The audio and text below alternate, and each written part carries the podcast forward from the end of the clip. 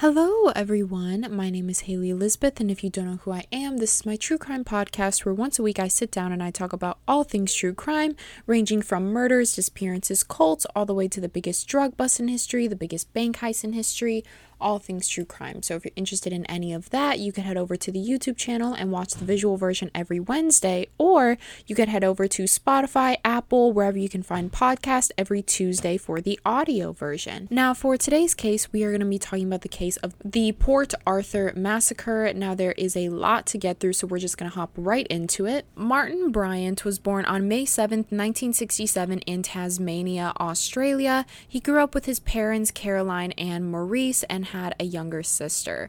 During his childhood, he was said to be very defiant and he always questioned the rules, and he just overall found joy in taunting people or making them mad. He was just the type of kid that always pushed your buttons, and it just got so bad to the point where even his parents, whenever they grew frustrated or walked away from Martin, they would always come back and find all of his toys either broken or ripped up, so Martin could never really be alone by himself. And this was not just an issue at home, it was also going out in school as well. But the school, although he had very loud, disruptive, and violent behavior against both students, the teachers also noticed that Martin had frequently disassociated or became very emotionless during class. This was just kind of a thing that he often did, and that is very concerning because that kind of lines up with sociopathic behaviors. But although the school was telling Martin all of their concerns, Martin's parents didn't really do much, and his behavior just got worse and worse to the point where his little sister, every time his little sister would have friends over, Martin would make it a mission in order to bother them or make them mad, meaning that his sister's friends wouldn't want to come over to her house anymore. There was also another incident where Martin was swimming at a local pool with a couple of other kids, this one kid went into the pool with a snorkel on. And while this boy was underwater, Martin had ripped off his snorkel, leading the kid to almost drown. And then in 1977, at the age of 10 years old, he was actually expelled from his school because of his behavior and was later given psychiatric evaluations. One of the psychologists mentioned that when he asked Martin what he liked to do for fun, Martin just replied, torturing animals.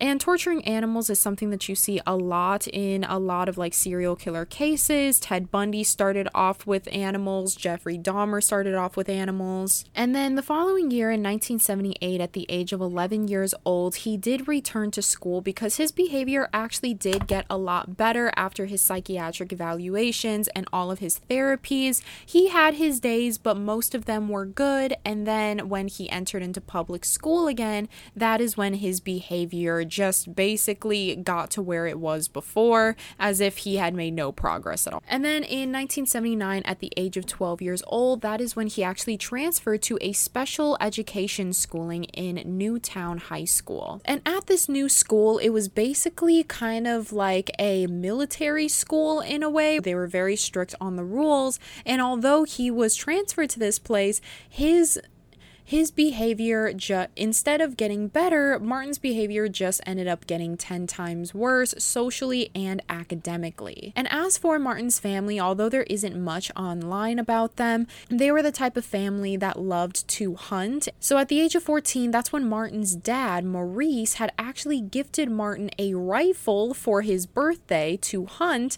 But what Maurice didn't know is that this would actually be the worst decision he's ever made because not only did this introduce Martin to the power of firearms, it also allowed him to feel the feeling of what it's like to kill something. And then on May 6th of 1983, that's when Martin drops out of school at the age of 15 but applies for disability so that he could still get money from the state although he wasn't going to school. And in order to be qualified for this disability, he needed to take a series of tests including an IQ test. On the IQ test, he ended ended up scoring a total of 66, where the average IQ score is around 100. And not only did he score very low on the IQ, he also struggled a lot with verbal and nonverbal reasoning as well as cognitive function. After taking all these tests, that is when Martin was diagnosed with autism. And one of the psychologists actually said that Martin quote, cannot read or write, does a bit of gardening and watches TV,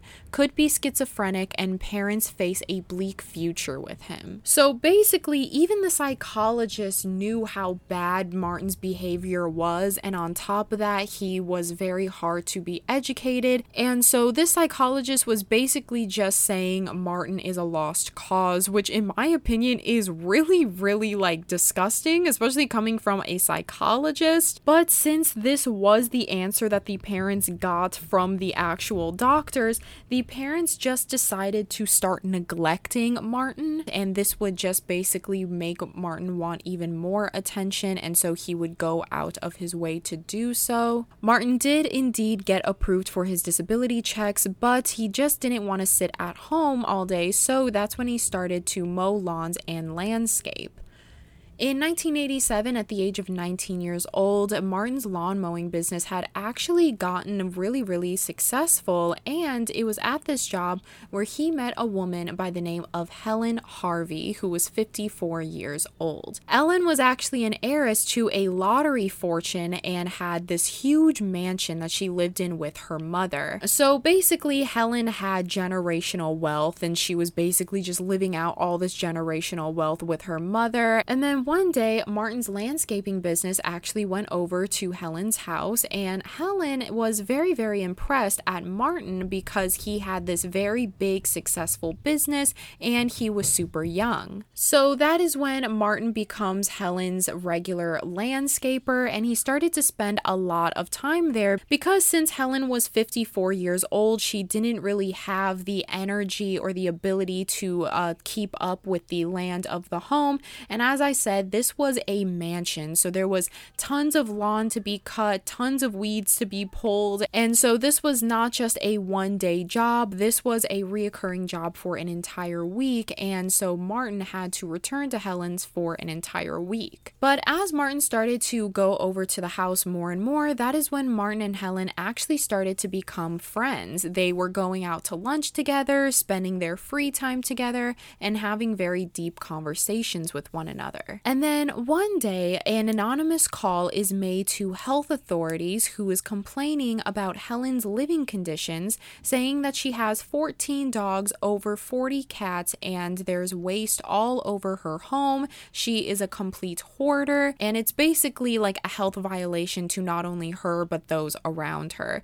And so the police actually follow up on this tip and they go to Helen's house and they find out that all of this was completely true. Helen's living conditions were terrible. The air in there was so still and murky, and there was mold all over the place. A lot of dust and spiders were just living in her home. And this is an extreme health violation to not only Helen, but Helen's mother. And so Helen and Helen's mother is actually taken from their home into the hospital. And while they're at the hospital, they get a cleanup crew to be sent out to Helen's house and thoroughly clean the home. Due to this, all of the animals were taken, and it was true. She actually did have 14 dogs and 11 cats. And so, because of that, all of Helen's animals were indeed taken away from her, and not only that, but Helen was also forbidden to have any future pets at the home. So Martin hears that Helen is at the hospital and he immediately goes to check up on her, and that is when Helen starts telling Martin that they took away all of her animals and she can't have any future animals,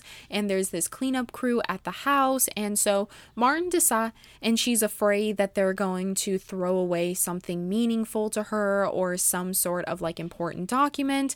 And so Martin says, Don't worry, Helen, I got this. I'm going to go to the house. I'm going to make sure that they're throwing away the right things. I'm going to make sure they're not going to throw away anything they're not supposed to. And so that's exactly what he did. He goes back to the house and helps the cleaning crew. Unfortunately, Helen's mother did pass away, but Helen survived and she went home. And so when she did go home, although she was greeted with this huge, beautiful, clean home, everything was spotless because of Martin and the cleaning crew, it was a really, really hard adjustment because she was going back to a completely empty house. She didn't have her mom, she didn't have her pets, and there was also no clutter around the house, which made it feel even more empty.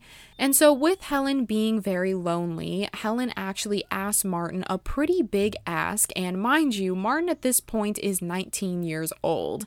And so, Helen actually asks Martin to move in with her because she's so lonely. And Martin agrees and he moves into this huge mansion with Helen. The two of them would wake up every morning, get ready, drink coffee together, go on lunches, go shopping, and go on many luxurious luxurious and expensive trips, and these two would spend basically every waking moment with each other. And over the next three years, Helen actually bought over 30 cars, and it's probably due to Martin because before this, Helen wasn't really one to spend all of her money, but as soon as Martin walks in, she's buying over 30 cars and all of these expensive trips. And so, three years later, that is when Martin had to be reevaluated for his disability checks, but this time around, psychologists actually found something concerning.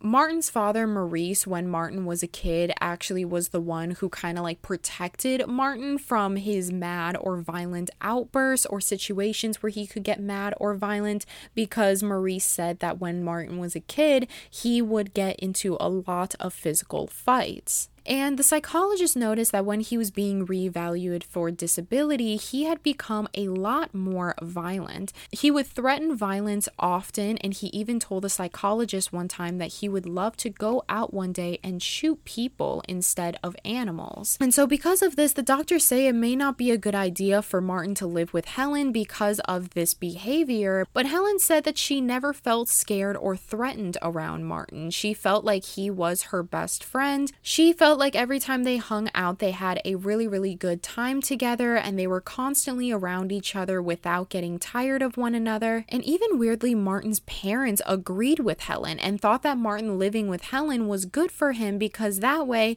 he could get outside and meet people and also live on his own and become more independent. And so around this time is when Helen gets to a point where she misses having her pets and she really wants a pet, but she knows that she has that restriction says that she can't have any more pets in the home. And so in the fine print, it actually says that she specifically can't have animals at that home, not including, you know, other homes. And so what she does is she buys a whole 72 acre farmhouse in Copping. And so at this point, she has two homes. She has a farmhouse and she also has her big mansion. And at this farmhouse is where she gets all of her pets. Martin and Helen start living together on this farm most of the time because Helen just becomes obsessed with the farming lifestyle. She loves to farm, she loves to garden, and it's also where all of her animals are at, so they ended up just spending a lot of time there. But with all of this land now, Martin actually started to get a little bit deeper of an interest in specifically guns and hunting. Martin actually bought an air gun that he carried around with him all the time, and he actually tormented people with this gun. He would physically fire it at people or fire it at small markets in the town, and at night, he would shoot air guns at dogs just to make them bark and get mad. And then on October 20th, 1992, at 25 years old, that's when Helen and Martin were driving in the car with their two dogs in the back while Helen is the one that's driving. But while Helen was driving, she quickly veers onto the other side of the road into oncoming traffic and hits her car head on. Helen and Martin and the dogs were all sent to the hospital, and Martin actually had to be hospitalized for a whole seven months.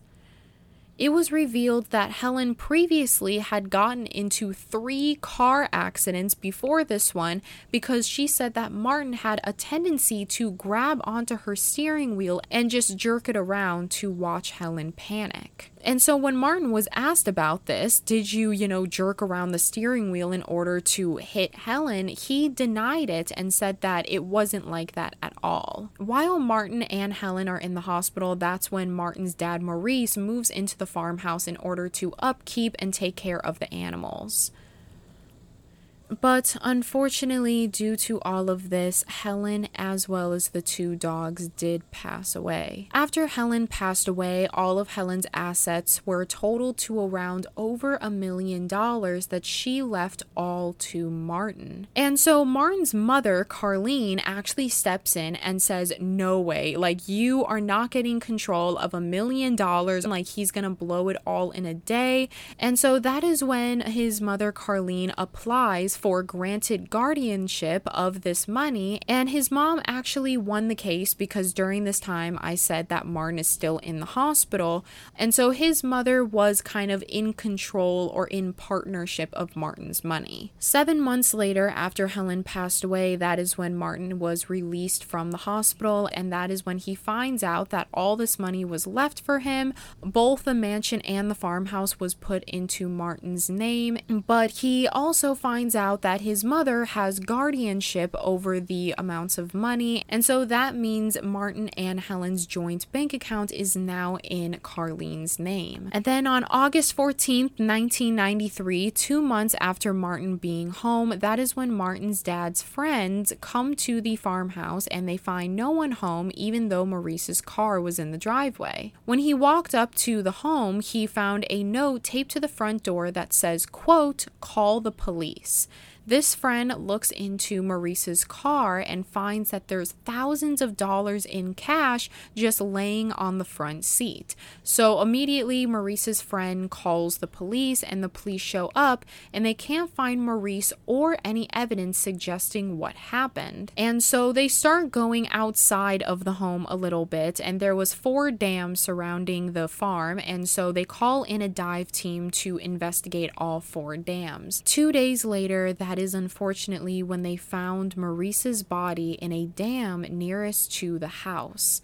He is found with a weight tied around his neck, but with the state of his body and after an autopsy was done, it was believed that Maurice actually did this to himself. Martin ended up inheriting a little under $500 from his father's death. Martin then sells the farmhouse for $143,000 and then moves back full time into the mansion. And you would think that, you know, after Martin suffering really traumatic deaths, the death of Helen and the death of his father, he would just, you know, be isolated and he would not want to talk to anyone. But surprisingly, he was the complete opposite. He started going out every single night to the clubs. He was wearing only expensive suits and lizard skin shoes, basically just blowing all of the money that Helen. So it's believed that he kind of wore suits and dresses dressed up in order to get attentions from strangers because with his dad and Helen being gone, he understandably probably just started to feel extremely lonely. He would brag about how successful his business was and how successful he was in the landscaping business, although it was all lies. But these conversations would never lead to any friendships or relationships because a lot of people just described a Martin as very awkward and off putting. There was actually a specific restaurant that Martin would go to like every other day, and he dressed himself in a bright blue suit with a ruffled shirt underneath, like he was Harry Styles or something. And the people at the restaurant would often make fun of him and make fun of the way that he dressed and his style. And the restaurant staff tried to be nice to Martin and welcome him because they felt bad, and clearly Martin was in there so often, so he had no friends, and every time he would come in, he'd come in by himself. But and then from 1993 to 1995, over the next two years, he decided to travel in hopes of finding a friend or some type of human interaction that he craved. He traveled to 14 different places all overseas and says that he hated every single one of them.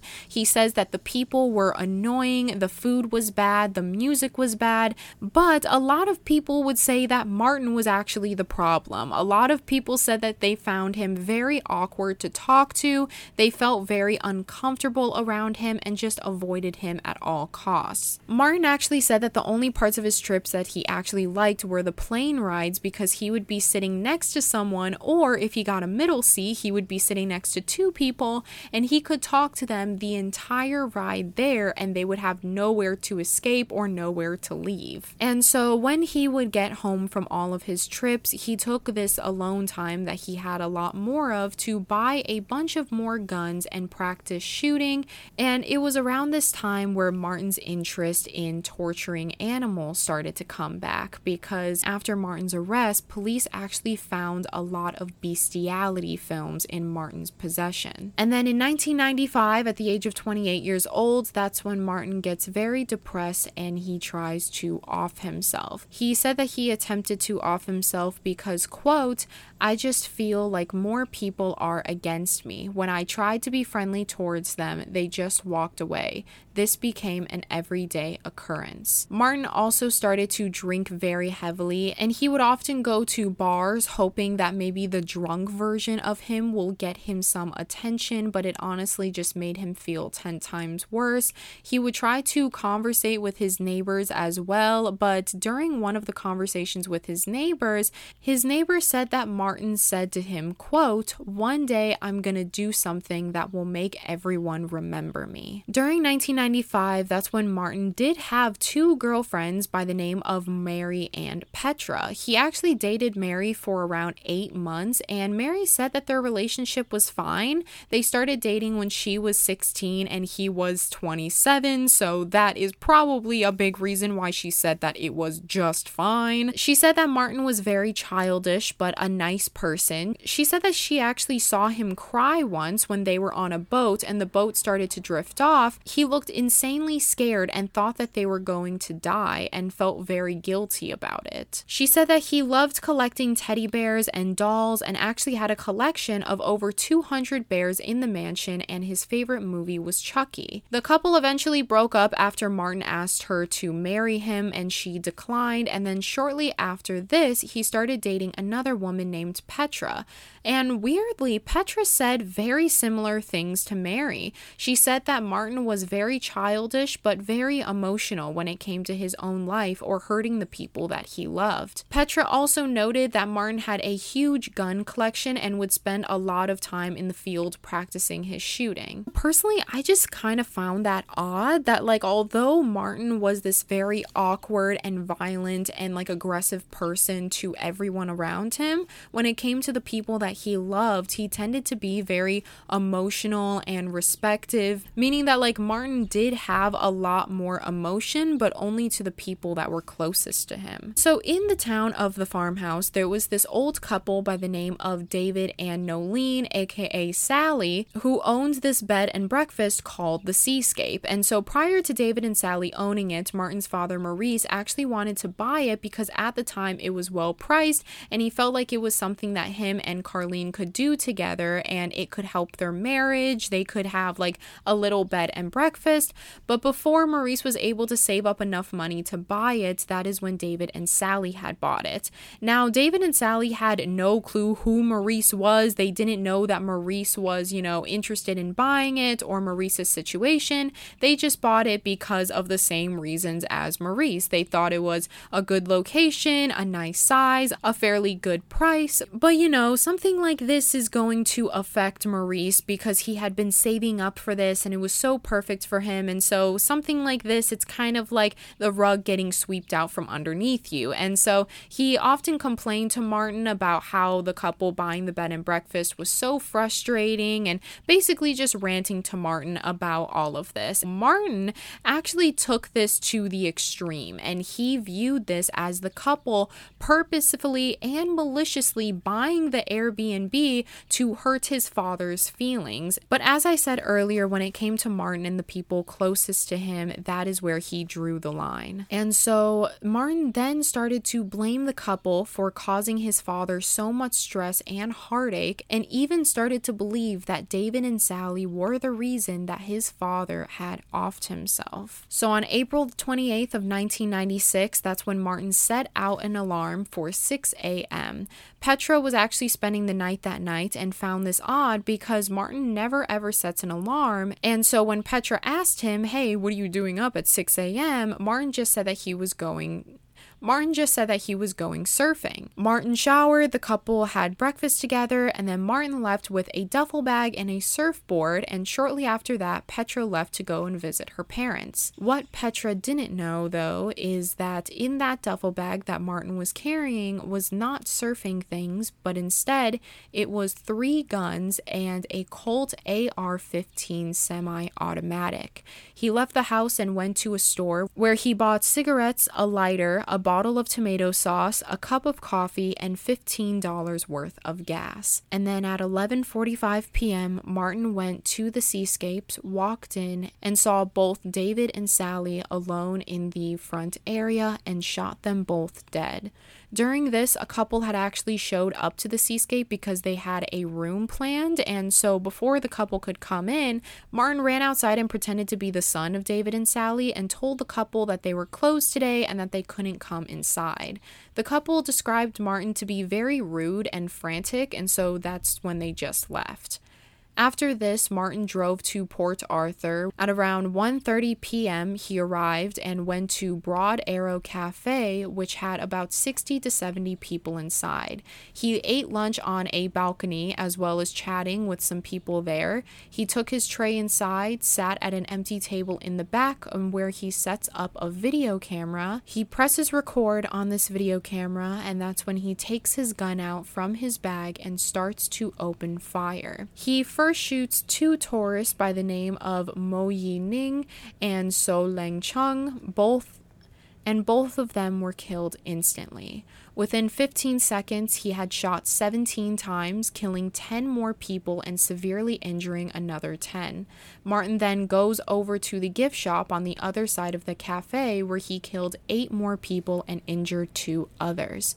There were people in the parking lot who heard all of the gunshots but thought it was possibly part of like a historical reenactment because that was something that they often had there. But when Martin walked into the parking lot to go to his car, he continues to shoot at people in the parking lot where he killed four more people and injured another six, killing men, women, and children. And so Martin gets in his car, but then realizes that all these people just saw him get into this type of car, and so he realizes that he needs to switch cars. So he sees a woman and her two children walking along the side of the road, and so he randomly pulls over and shot and killed the mother and the child that she was carrying. The older child ran off, but Martin caught up with her and shot her dead as well. No one's really sure why he killed this family because they didn't have a car or anything, they were just walking along the side of the road. So he ran down the road and spotted a gold BMW, so he shot all four people in the car and drove drove off in the car. He drives a short distance before finding a parked white Toyota with a couple inside. He forces the man to get out the car and into the trunk of the gold BMW, then shoots the woman dead. At around 2 p.m., so 30 minutes after Martin showed up at Port Arthur, Martin drives him and this man to the bed and breakfast where he forces the man out of the car and sets the car on fire. Minutes after them arriving at the seascapes, that is when the police arrive. Martin takes the man into the seascapes, handcuffs him to a stair rail, and uses this man as a hostage. And so at this point is where we start the standoff. At 2:10 p.m., a woman from the ABC network called the Airbnb to ask Martin some questions about the killing. On the phone, Martin introduced himself as Jamie and answered several questions before randomly threatening to kill the hostage if she calls there again. At this point, no one knew that Sally and David were dead. Everyone thought that Sally and David were still alive, so they believed that Martin was holding three hostages instead of one. So because of this, the police never opened fire at all because there was three lives at risk. The police get on the phone with Martin and try to negotiate with him to let the man go and surrender. He says the only way he would leave is if he is put on an army helicopter, taken to the airport, and allowed to flee the country. And so basically he's just asking the police, hey, can you help me flee from my crime? So the police refuse that, obviously, and they're on the phone with him for hours trying to come to an agreement before Martin's phone eventually dies. The police are still outside waiting for Martin to walk out for 18 hours straight in hopes of getting the hostage out, but what they don't know is that Martin had actually already killed the hostage. Martin tries to think of an escape plan, and so he tries to burn down the Airbnb to create a distraction so that he can run out the back and leave. And so he lights the Airbnb on fire but doesn't run fast enough, and he ends up catching his clothes on fire, giving him severe burns. And so, because all of his clothes were on fire, he was quickly caught, captured, and taken to the hospital. On November 7th of 1996 is when Martin's trial begins. He first pleads not guilty, but his lawyers persuaded him to plead guilty. Martin overall had killed 35 people and injured 23. The court sentenced Martin to 35 life sentences plus a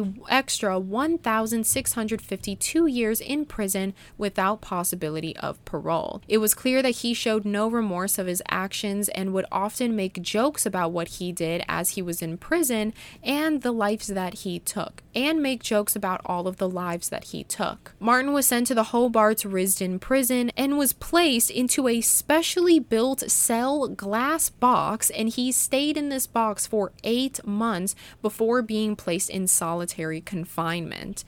I'm assuming it's very similar to the glass box that they kept Hannibal Lecter in, if you guys have ever seen that movie. So, a box like that for eight months. In 2006, he was moved to a different prison, still in solitary confinement. And then in November of 2006, he was moved to a mental health unit, part of the prison. And at his mental health unit, he became a lot more violent by attacking other inmates, nurses, security, and even attempting and even attempted to off himself eight times. As far as the aftermath of all of this, as for today, Martin is being held in a max security unit in prison as being and is being heavily medicated to prevent violent outbursts. And even with his heavy meds, he is still violent and has recently actually punched one of his nurses so bad that he broke her jaw. Martin's mom, to this day, for some reason, believes that her son is innocent. She said that despite the police finding the video footage that Martin had made of him shooting at, part, at Port Arthur, having a hostage at the Airbnb, and killing many, many people, even Martin himself had admitted admitted to it and was making jokes about it, but for some reason his mother still believed that her son was innocent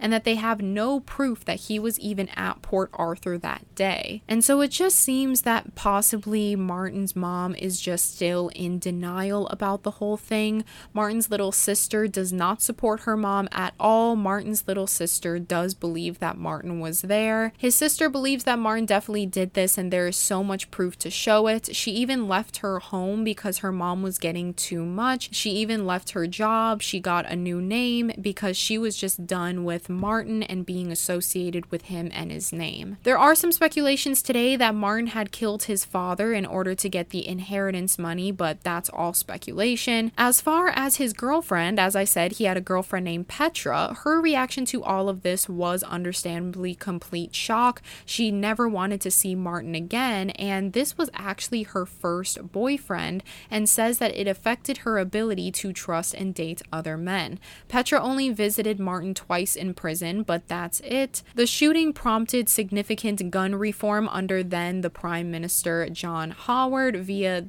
via the 1996 National Firearms Agreement. This law basically banned rapid fire firearms from civilian ownership except under certain restricted licenses and tightened requirements for firearm licensing, registration, and just overall safety storage. So, yeah, that is the end of today's case. If you guys found this case interesting, make sure to give it a thumbs up and subscribe if you are on YouTube or if you're on Spotify, Apple, wherever you can find this podcast make sure to rate it five stars because that really helps me out a lot. And as always, I love you, I love you, I love you, and I will see you guys next week. Bye.